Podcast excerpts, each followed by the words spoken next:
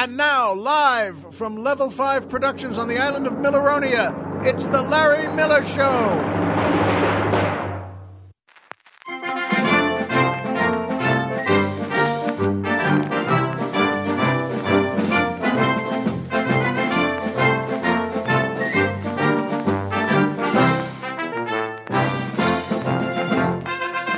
Good evening, Mr. and Mrs. America, and everyone who just loves Bond, James Bond. Hi, folks, and welcome back to the Larry Miller Show. I'm Larry Miller, but in a way, aren't we all? And boy, that music makes me happy. I'm going to tell you something that it's great to be back, and I'll tell you why in just a second. But first, that, of course, is the Desmond Llewellyn Orchestra and the Honor Blackman Dancers, featuring boy tenor Harold Sakata, asking the musical question Okay, so if I have no lines in this movie, do I still get SAG scale? Well, I hope so, Harold, if that's your real name, because, folks, all of those wonderful people were, well, in uh, a great James Bond movie and uh, that would be Goldfinger. And I'm going to tell you more about that later. But Desmond Llewellyn was in all the great James Bond movies, and especially I think the first eight or ten with Sean Connery, I love, and uh, Desmond played Q, one of the great parts, a great character in the uh, James Bond cast there, because well, he always came in with things he had just invented to help James Bond, well, I guess kill all the bad guys. And that's how I put it, by the way. I don't I don't need to say, well, wait a minute, they had lives too. No, they were bad guys, and James Bond killing the bad guys is good enough for me. And in fact, that's a big part of why he's there. And uh, and Q was always great. Desmond Llewellyn was always great. I love their little sniping at each other and uh, it was just terrific. I was telling the colonel, I just always loved when he would say every time, every movie, he would just say, "Well, you know, Bond, if if you could bring it back working this time, you know," uh, and that's true because well, James Bond didn't bring things back, did he? In fact, he uh, he just barely brought the the honor Blackmans back after he had kissed them back to democracy. And uh, yes, I chose the word kissed carefully there. But she, by the way, a great actress and very popular in England. And uh, she was, oh, what a good part. And she was great at it. In Goldfinger again, she played Pussy Galore. And which is, frankly, one of the great names in all James Bond history and was credited. I just saw Goldfinger again. There was another James Bond festival weekend, and that's what she's credited as in the beginning, as they're having the well, you know, the women dance around or swim around uh, naked. We always thought they were naked too. Even as a kid, you thought, "Oh man, they're like naked," and uh, it was like seeing what they used to do. They'd put them in the shower with the smoky glass on the shower door over the bathtub so that it they looked well. You could see, oh man, she's naked in there. She's taking a shower, an actual shower, so she's naked. And then, uh, of course, if she half opened the door and uh, and Sean would toss her a towel, and that's not a euphemism. He would toss her a towel. But at any rate, God bless her too. She was just great, and uh, and boy tenor Harold Sakata, who played Oddjob in that movie. And uh, boy, he was terrific in it. That's why the colonel and I gave him that line. Oh, okay, so if I have no lines in this movie, do I still get SAG scale? Which is a level of pay. That's the lowest level of pay in uh, movies. And uh, I think in television too, SAG or the Screen Actors Guild scale, which is, well, scale, the minimum amount it takes to get you on that set. Well, Harold, first of all, I hope so, because you were great. And by the way, he was terrific, but uh, you you just knew he was a bad guy too. Be- Which you know, let's be honest. If you or I ever met Oddjob, we would know he was dangerous without needing to see him fling the hat. You didn't need to see Gert Frobe say, uh, gesture to him on that golf course. You know, okay, prove to Bond how good you are with the hat, and he just flings it a hundred feet away and just slices the head right off that statue. And the statue, of course, was thinking, Come on! You couldn't put me by the pool in the back? I have to stand here in the front with a discus just so the chubby over there can throw the hat at me? I no, I didn't say chubby. I, I am saying you're bubbly. You're very you're you're effervescent. You're you're a delight to listen to. But like we would know he was dangerous without needing to see him do that. Because I mean, come on, he was really he was great looking at it. He was, whew. folks. If you see Oddjob, uh, I think it's a good time to remember that early lunch you made. You don't need to go play that round of golf. But uh, he needed nothing. You you don't need guns or poison with Oddjob. All you need is Oddjob if he's there always in the tuxedo with the bowler hat.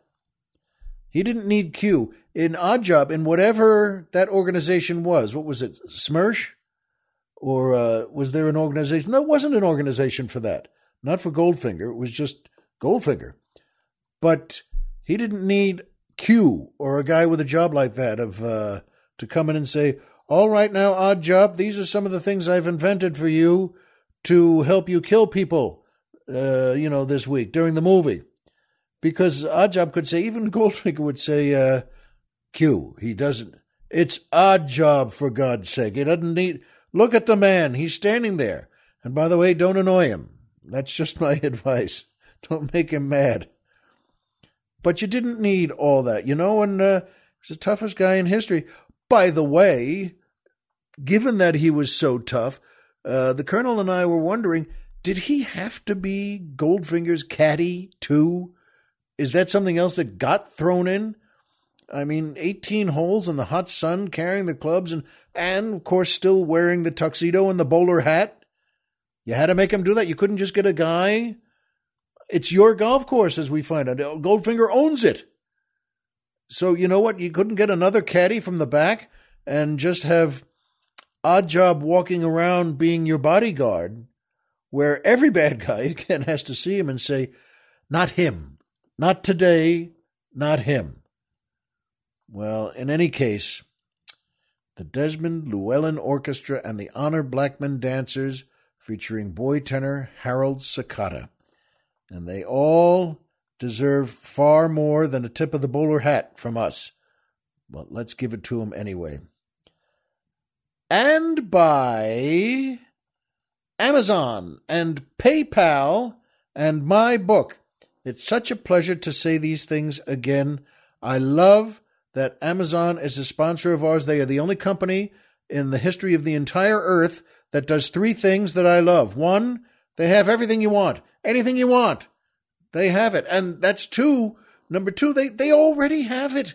They don't have to order it from someone. They don't have to get it from someone. They don't have to make it. They have it in that gigantic warehouse that's a mile long and a mile wide and a mile high and a mile deep. They've got everything. And number three, the best part whatever you order, they send us a percentage of it. And we take that money and we put it right in our tin box with a lock on it. And that's the money, of course, we save for our next big fancy fried chicken dinner with two drinks beforehand in a different place. Boy, oh boy, those are good dinners. And yes, again, we might, might, might invite Dr. Chris to go along with us. We did for the first one and for the second one, too, right? And uh, he's our old friend from uh, being, well, an associate, the uh, not just the sound man, but another co producer here on our show. And we like him very much. And of course, he's studying clog dancing at the University of Solvang. And if he's free, we may, may, might, may, might invite him again. But boy, oh boy, that Amazon. If you want, if you want to get to them, you could go there on any device you have, anything, your your cell phone, your computer, anything. But don't do that. That's a waste. That's a waste of your time and energy. What you do is go to our website, LarryMillerPodcast.com. Who's on the mountain? Tom Mix.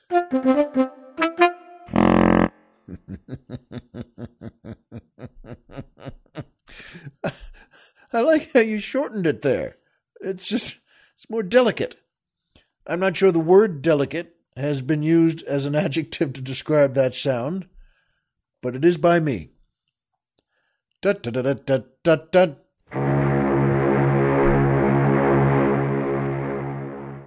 And his father. You have the two of them there.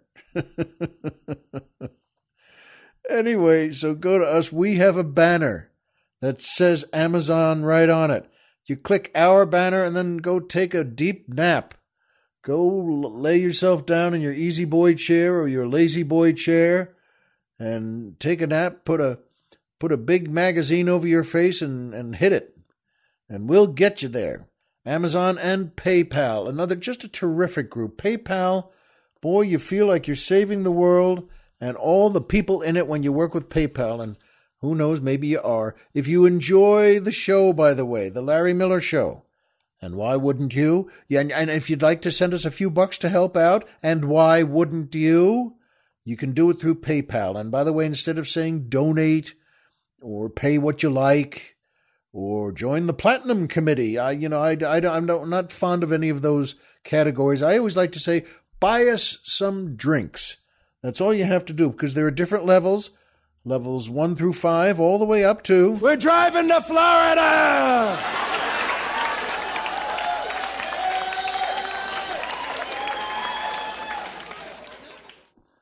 Boy, that audience is, is always happy, and I'm glad they are. There's nothing like happiness for comedy in the world, folks. There are great blessings all over our lives. But boy, a good a good theater and a good comic and a good audience. And you always have two of those when you hire me. I don't know which two, by the way, but I know there are two of them. In any case, you know what? They are on our website too. That's right. There is a PayPal banner on our website when you go to LarryMillerPodcast.com. Oh, I think I forgot to say the next part. I was wondering where's the big effect? LarryMillerPodcast.com. Who's on the mountain? Tom Mix.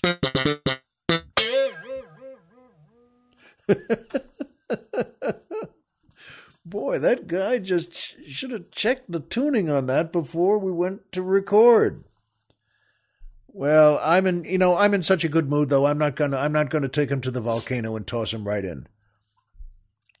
Wait a minute. Maybe all right, I'm probably not. Let's just say I'm probably not, okay? And uh, maybe I know he just, oh, the poor guy, he just fainted dead away. He's been to the volcano and he's seen me toss some other folks. I don't know why I'm whispering. He's out cold. But in any case, it's a great sound effect. And thank you in advance because you know what, folks? Every little bit helps us keep the old leg lamp lit. And thank you to everyone who has contributed already. It means the world to us. And thank you to those of you who are going to do it now. And by me. That's right. Signed hardcover copies of my book, Spoiled Rotten America, are now for sale at store.comedyfilmnerds.com. That's right and uh, it's a good book. I'm very proud of it. It did great in sales, and I'm very proud. It's a funny book, and it's a look. Every chapter is a different look at my view of life, and uh, that's so. In effect, when you read the book, you could be like one of the folks in that audience going, "Yes," because uh, I know I am too. In any case, uh, do that. Go to store.comedyfilmnerds.com com. It means a lot. And, you know, I just want to say it is a real pleasure to be back here now because we were off for three weeks. And there are good reasons for that. Colonel Jeff got the flu three weeks ago, and he got the no kidding around flu. He got the this this wasn't made up. He was walloped. And he needed some time to lie there walloped. You, we we all forget that, but sometimes you can get what he got, which is the real deal flu. And it took him a full two weeks just to get his sea legs back again, and uh, so they weren't all wobbly. And uh, God bless him, he uh, he recovered completely, and uh, he then after that he had a week off. That was a week for his vacation that he was already set down for, and he did that. He went to visit one of his old friends and stay with him, and he took a, a place in a really nice hotel down by, back on the mainland uh, in Southern California, near San Diego, in fact, in San Diego. And uh, it really worked for him. You know, folks, this sounded good to me, and I hope it will to you too. That he said, because I, uh, you know, I made him a cup of coffee as I always do when, uh, when, well, he comes so we can do our show. But you know, he's talking about how when he was on that vacation week, and it was after the two weeks of the flu. And on that vacation week in the fancy hotel. And he said, you know what? He he got some tea bags too that he wanted to bring back to the hotel room because he said, you know what? It's enough already with coffee. It's enough already with coffee with the, with the little containers that you put in there and the automatic pots that begin to get annoying after a while. He said uh, he felt when I wake up in the morning on this vacation, on this seven days, he said, I might be too tired and I might be just too out of it to want to make coffee in the room or even order the coffee for breakfast, for room service. Well, just just a tea bag and some hot water is fine for me. And uh, that sounded good. I said, you know what? I'll tell you something, buddy. I, I, I agree with you on that one. There's nothing like something easier when you finally have the chance to take a little time off. It doesn't happen for you or for me or for Colonel Jeff very often at all, folks, but he needed it and he got it. And when I said, How do you feel now? when he came by to record today, he said, You know what? I feel just like I could use another three weeks off. And uh, I said, I hear you. I understand. So, welcome back to him, and welcome back to you folks, and welcome back to me. It uh, means a lot to be back in business and putting out a new show. And let's continue with it. Here it is. To my favorite part of the show, the joke of the week. And uh, who doesn't like a little bongo drum like that? That sounds like a character in a, in a Hanna-Barbera cartoon trying to escape, but having his legs beat the air just long enough for that bongo drum effect. And uh, this is a good joke. Both, both the Colonel and I liked this one. Uh, there's a fella who is an explorer, and he is in his uh, his two person airplane, his private airplane that he owns, and he's flying across the Amazon in, well, in South America there. Oh, and it's a hot day, it's the hot season, and boy, oh boy, everything is dripping with hot. And uh, sure enough, wouldn't you know it, out of nowhere, the engine seizes. It gets in, in trouble. The engine, and he starts sinking and spinning as he's going down. Folks, that plane goes down and he just brings it together. He's such a good explorer that he brings it together to land it. It's a crash landing on one of the sides of the Amazon there, of course, but he gets it to where, you know what, folks? He's not dead. He saved his own life. That plane is, well, that plane is finished. It is all cracked up and that plane won't be used again. But he gets out of it and he stretches, he examines himself, and he, he says, Fine. Oh, unbelievable. I, I, I'm okay. And he stretches a little bit and he just takes a step or two away from it. And that's, that's when he looks around him and sees he's surrounded by a tribe of fierce head-hunting cannibals. And they are just staring at him with that fierce look they have. And they are all armed with their spears, and he, he just can't, he's so stunned by all of them in a circle around him that he, he just mutters, he says out loud, Oh, I am so screwed right now. And suddenly, God's voice comes out of heaven and says to him, Don't say that. You are not screwed. Now listen to me carefully. Go turn to the nearest warrior and push him and grab the spear right out of his hands. Go do it now. And then, as soon as that happens, run. Run across the opening right to the chief and stick it right into the chief right into his center, right into his heart. Go, do this now. And and so the guy, well, it's God telling me to do this. He does. He grabs. He grabs the spear out of the nearest warrior, knocks him down with his shoulder, and then takes it. Sees the the chief runs across the circle right at the chief and sticks it completely into him and through him and stabs him right in his heart. And the chief falls dead, bleeding all over the jungle. And then God's voice comes back and says, Okay, now you're screwed.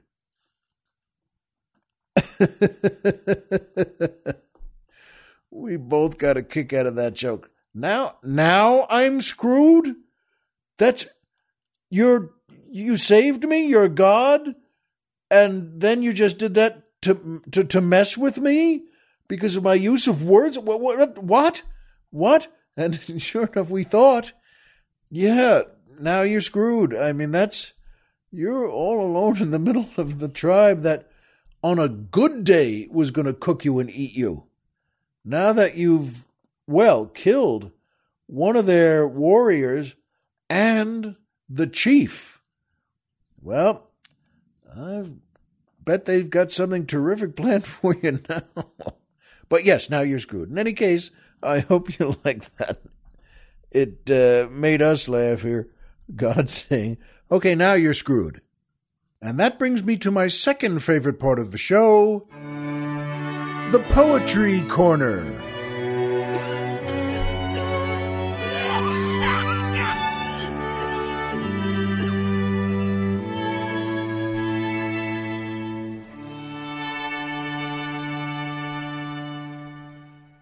Ah, that's lovely. As beautiful as that string quartet plays, by the way, I think they, they would have been a little screwed too if they had landed on that side of the Amazon. They couldn't say to the to the tribal Indians there, just for the record, we're a really good quartet. We could uh, play that for you now. Do something nice, a classic or something we've written. I'm not sure they would get to the end of that sentence. because those guys would just have learned to say in English, no, now you screwed. So, uh, in any case, uh, this is a wonderful poem by the great Oliver Wendell Holmes. And I know you're thinking, wait a minute, you mean Oliver Wendell Holmes, the great American lawyer, judge, and Supreme Court justice? Born in Cambridge, Massachusetts, and, and uh, based in Boston. He lived from 1809 to 1894. Yes, it is. But like so many other great minds of his day, he was a poet too. And this one is called The Boys by Oliver Wendell Holmes. Has there any old fellow got mixed with the boys? If there has, take him out without making a noise. Hang the almanac's cheat and the catalogue's spite. Old time is a liar. We're twenty tonight. We're twenty. We're twenty. Who says we are more? He's tipsy, young jackanapes. Show him the door. Grey temples at twenty. Yes. White, if we please. Where the snowflakes fall thickest, there's nothing can freeze. Was it snowing I spoke of? Excuse the mistake. Look close, you will see not a sign of a flake. We want some new garlands for those we have shed, and these are white roses in place of the red. We've a trick, we young fellows, you may have been told, of talking in public as if we were old. That boy we call doctor, and this we call judge. It's a neat little fiction, of course it's all fudge. That fellow's the speaker, the one on the right. Mr. Mayor, my young one, how are you tonight? That's our member of Congress, we say when we chaff. There's the Reverend. What's his name? Don't make me laugh. That boy with the grave, mathematical look made believe he had written a wonderful book, and the Royal Society thought it was true, so they chose him right in. A good joke it was, too. There's a boy, we pretend, with a three decker brain that could harness a team with a logical chain. When he spoke for our manhood in syllabled fire, we called him the Justice, but now he's the Squire. And there's a nice youngster of excellent pith. Fate tried to conceal him by naming him Smith but he shouted a song for the brave and the free. Just read on his medal, My country of thee. You hear that boy laughing? You think he's all fun, but the angels laugh too at the good he has done. The children laugh loud as they troop to his call, and the poor man that knows him laughs loudest of all. Yes, we're boys, always playing with tongue or with pen, and I sometimes have asked, Shall we ever be men? Shall we always be youthful and laughing and gay till the last dear companion drops smiling away? Then here's to our boyhood. It's gold and it's gray, the stars of its winter, the dews of its May and when we have done with our life lasting toys, dear Father, take care of thy children, the boys. Well, isn't that nice, folks? Good work from Justice Oliver Wendell Holmes. And it does mean a lot, boy, that uh, someone that brilliant, someone that much in charge of the way our country moved and lived and grew, could well write a poem that moved us too. I think I ought to stop rhyming. No, but now that the poem's over. but that brings me to my third favorite part of the show MMM. Triple M. Magic Movie Moment.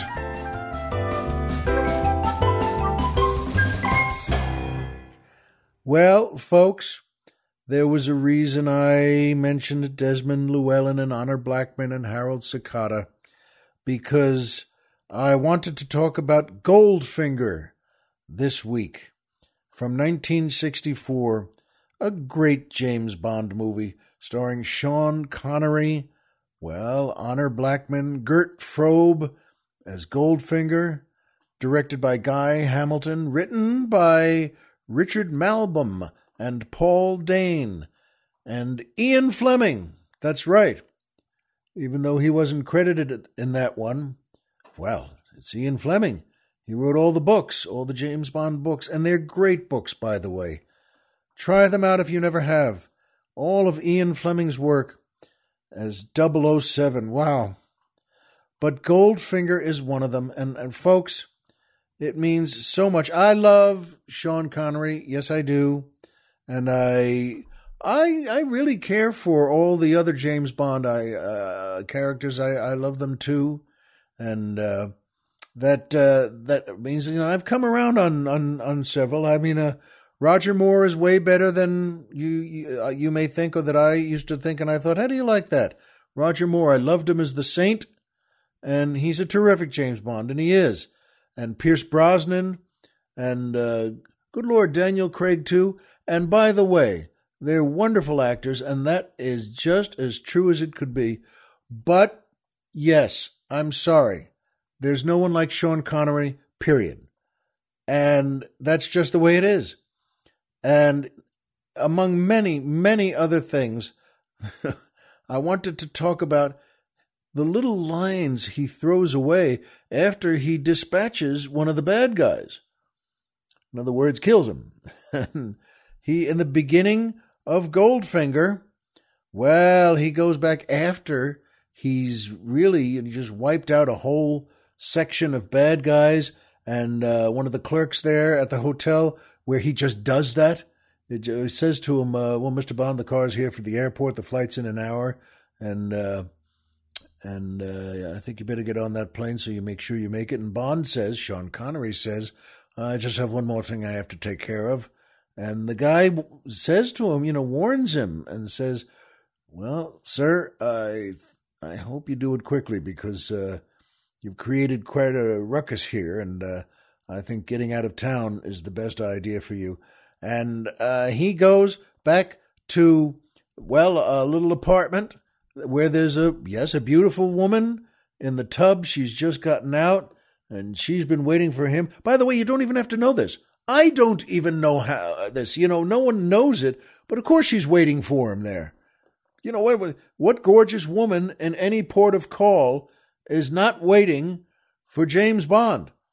But uh, she she does that. She comes out and she's wrapped a towel around herself, and she and James say that. Uh, and I think that's the one where also where his gun bumps her a little. The gun and the shoulder host shoulder holster just bumps into her a little, and uh, she says, "Oh boy!" And he he takes it out and puts it down and uh, that's when they they have a, a, nice kiss.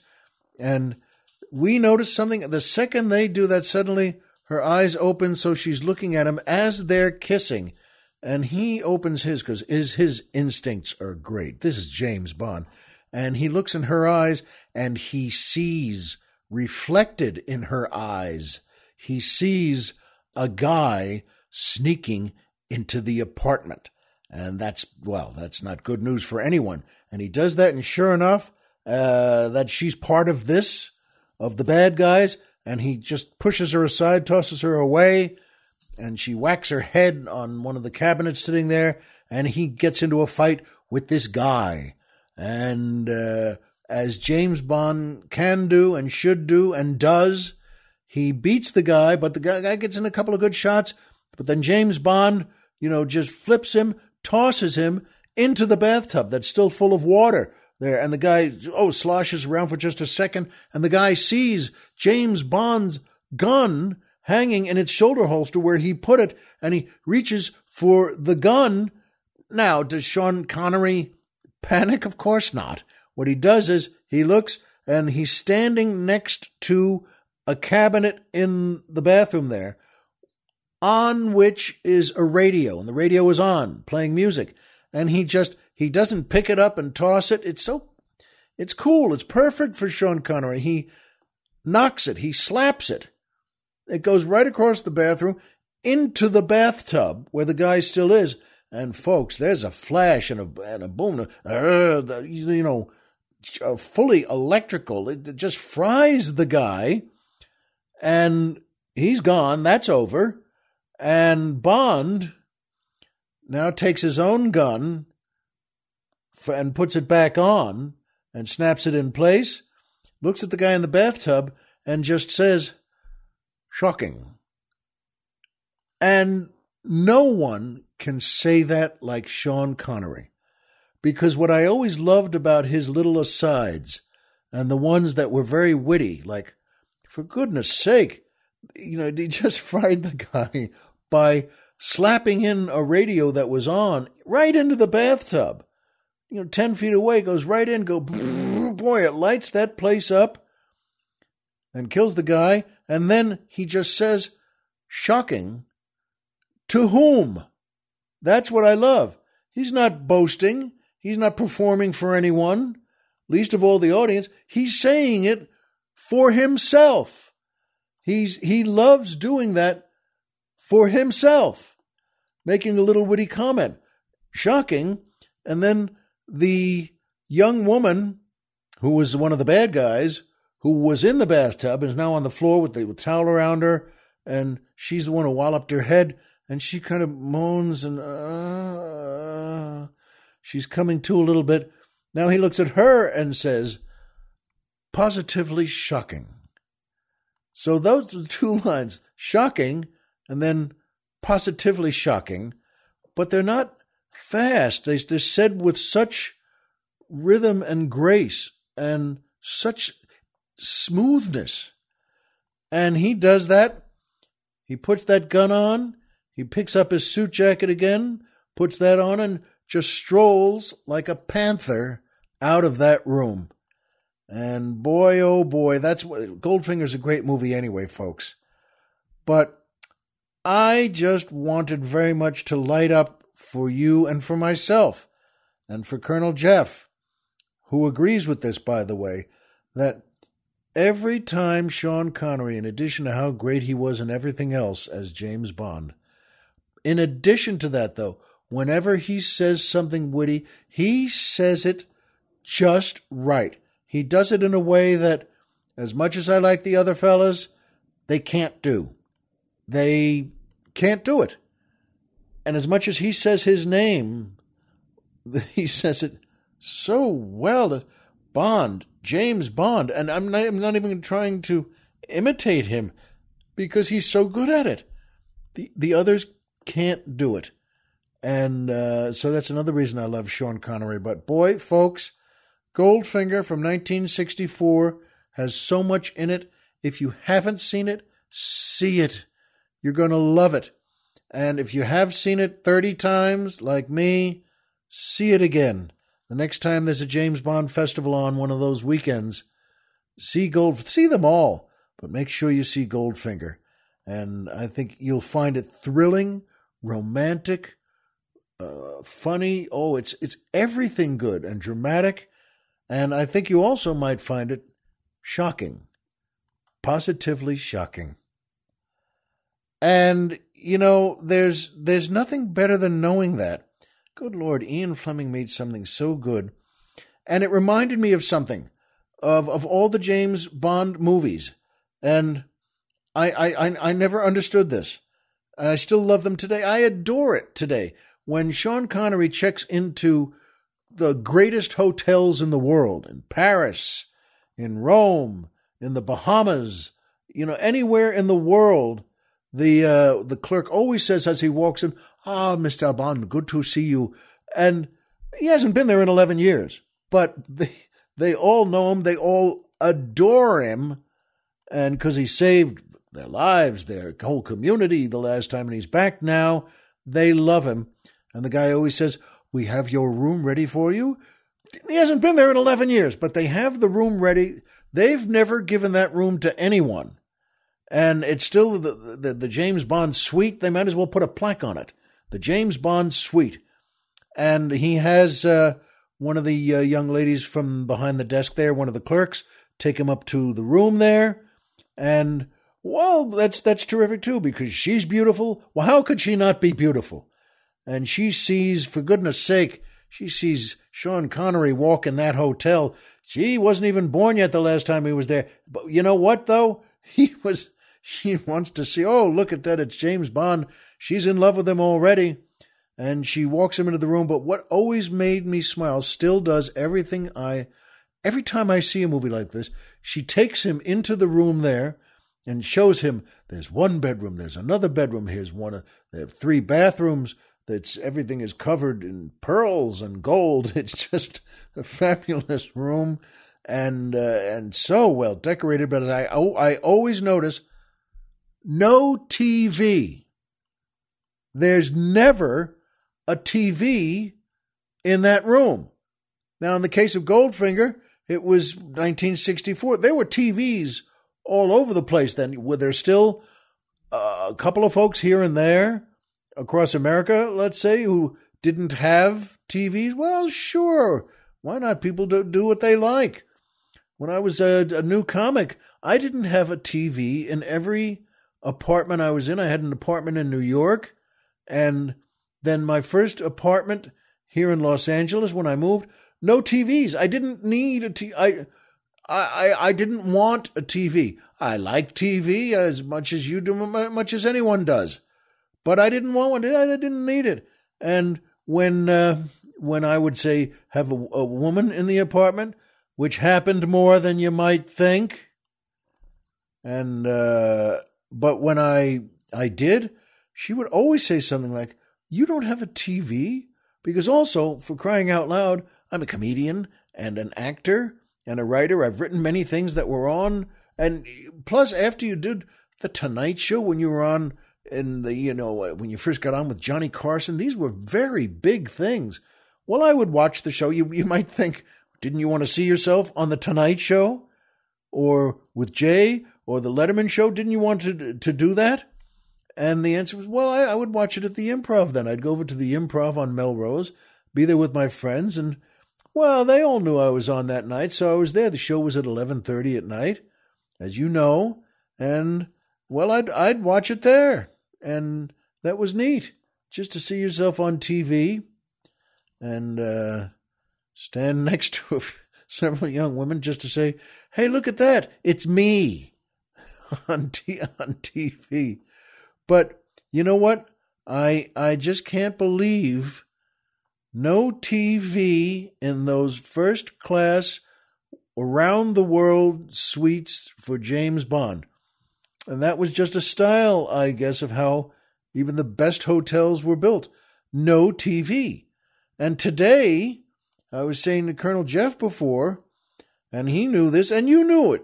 You know this too. If you go to uh, any hotel or motel anywhere in America, it could be, uh, you know, the lowest or the highest. It doesn't matter. They TV. They have four TVs, and that's just for a regular, say, like a, a Motel Six room. And, and nothing against them; they're good motels, but they have which, whichever wall you turn to. Hey, look, it's another giant screen of a TV. They have one even in, in the bathrooms. Hey, look, a TV in the bathroom, so you don't have to miss one second of TV when you might have to pee. But it always interests me that, boy, oh boy, not for James Bond. And I started to think about, well, the things that we have that we don't have anymore. That, for instance, making coffee with percolators. I was talking to the colonel about that. We have one of those drip things that come out of the little plastic cups that everyone has. You've seen them. Heck, you probably have one too. And you put it in there and the water drips through it and you know that's good. And the colonel and i just had a cup each as we got started today as we always do. But you know what? I miss percolators. I miss i don't even mean the ones you plug in that you used to uh, bubble and pop uh, top through the through the glass there i mean a percolator the ones that don't even have to be a big pot well, they're only about six or eight ounces. But you put it in there and you fill that little tub that goes in it with coffee and you put it in there once the water's in. But you put that cap on and put it on the stove. You have to know how to make a cup of coffee to do that, to use it. And it's not easy. May not be the hardest thing in the world, but you know what? if you don't make it well, it tastes like the hardest thing in the world. And I mean, you have to just put the heat on just enough to get it bubbling, to get it percolating, and you start to see that first blit, blit it where it comes into the little glass top, into the little glass knob on top. And that's how you watch it. You then have to, well, lower the heat a little bit so that it, it percolates regularly, that it goes bubble, bubble, or as the colonel reminded me, wasn't it was it Folgers who used to have that television ad of that da da da da da da da da da da da and the it to the percolating as it and I thought even as a kid, boy, that looks great. I like that. And I had a girlfriend when I was in New York in my early days as a comic, and oh boy, she was wonderful, uh, Patty, and and she, you know what, she was uh, lived a very glamorous life. She was a model and she was on the cover. Her her picture was on the cover of every romance book that you've ever seen. Those the paperback books and uh, where the big, strong, tough guy is holding her up. It was, it was set in 1870, whenever it was, but that was always her picture. And you know what, though? She loved making her own coffee. She liked making it in one of those little percolators. And I loved seeing her do that. Well, I guess I loved everything, but but the cherry on top, so to speak, was watching her percolate some coffee. And you know what? One of these days, and I did, I, I, I said to the colonel before, you know what? Do they even still have percolators? I'd be sad if they didn't. I mean, because that's kind of a big uh, offense. On Milleronia, that's a very quick trip to the volcano. If you go to the coffee shop or the place where they have, well, breakfast ware and uh, and forks and knives and, and mats and plates and pillows and all sorts of things. If they don't have percolators, well, that fellow's going to be percolating himself in just a minute later. And I'm gonna I'm gonna pick him up like a cat by the scruff of the neck and walk him right up to the volcano. Coffee percolators. Do they still have them? If they do, if you know of one, for interest, please send a note on to the website, LarryMillerPodcast.com. Who's on the mountain? Tom Mix.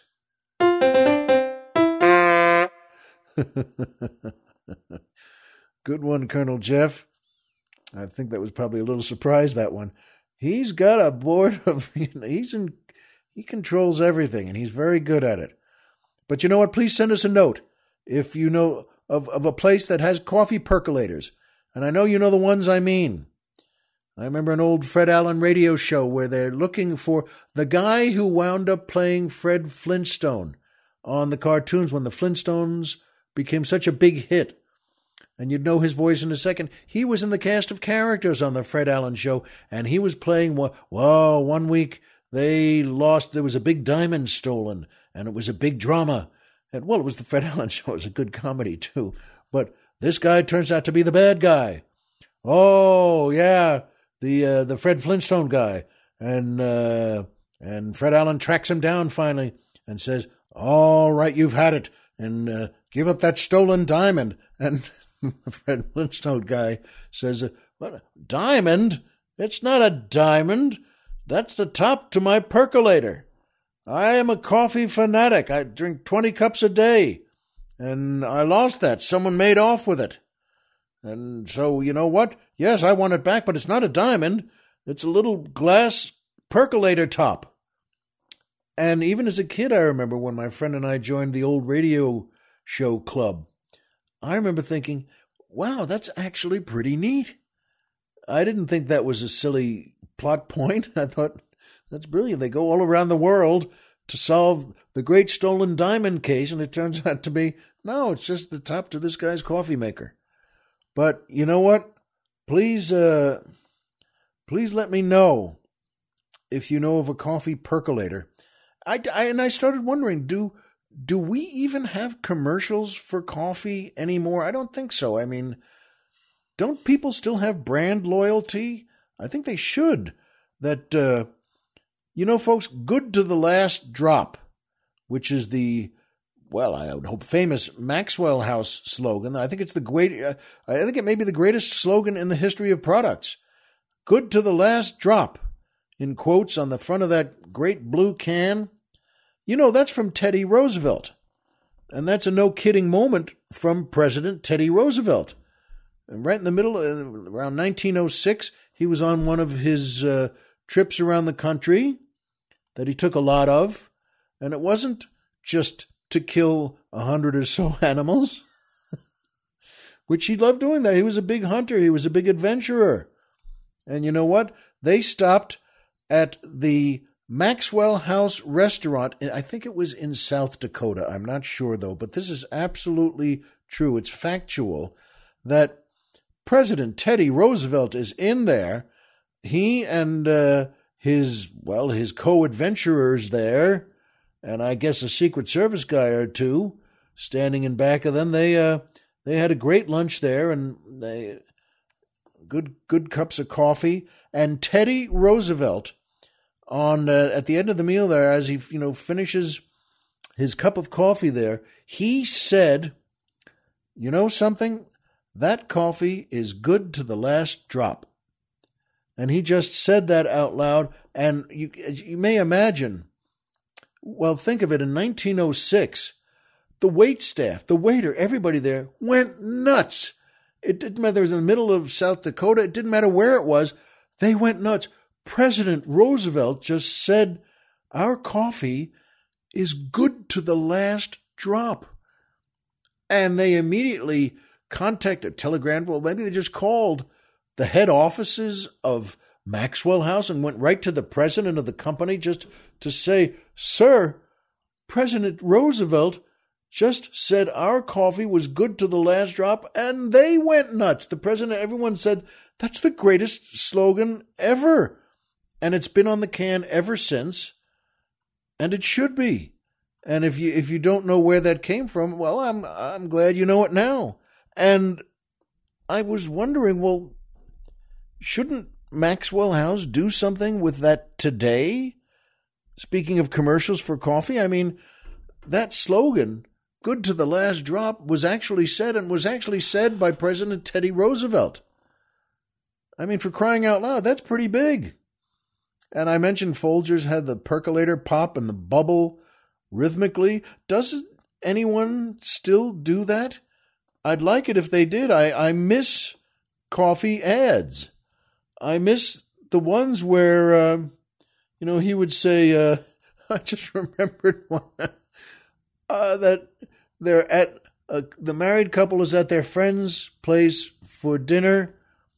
It looks like a house. I don't think that's an apartment, but they have uh, the guy's wife uh, that that, that they're visiting just says to the guy, uh, "More coffee, Bob," or you know whatever his name was, Bob, Bill, or something, you know, and he and uh, he, the wife, of course, has that look on her face that no, he won't have one, and he immediately holds his cup up and says, "Yes, please, thank you. This is terrific coffee." And she pours him another one from this brand. I don't know what it was. Maybe it was Yuban or something like that, but it was. Uh, it was. He really likes it, and then his wife says, in her imagination, she looks at him. Hmm. He never has a second cup at home, and it's a very good married moment from 1961 or whatever the heck that was. But, and now she's going to make it at home. Before or after, he wraps her in saran wrap. But we have a lot of things that don't happen anymore and things I miss. And next week, well, we have plenty more to do and plenty more to give you. And, uh, boy, I sure do miss those James Bond movies with Sean Connery and I'm glad they have the festivals on. I'm glad he's always offered a drink to start a meeting. Everyone drank. Can I get you a drink? Well, sure. You know, and and the rooms didn't have TVs, but I guess those suites they gave him needed more room for the beautiful desk clerks and the tarantulas she left behind as she left because of course that's her main job was to wait 11 years to kill him but you know what? I'm sure glad those movies give me things to look at now. And I hope you feel that way too. I know that. And you know it too. And we both know, well, Homer is Homer and Pluto is a planet. So remember, folks, as always, if you walked out of bed today and had a job to go to and a house to come back to, and someone there who cares about you, folks, the game's over and you've won. Be well, and it's good to be back. We'll see you here next week.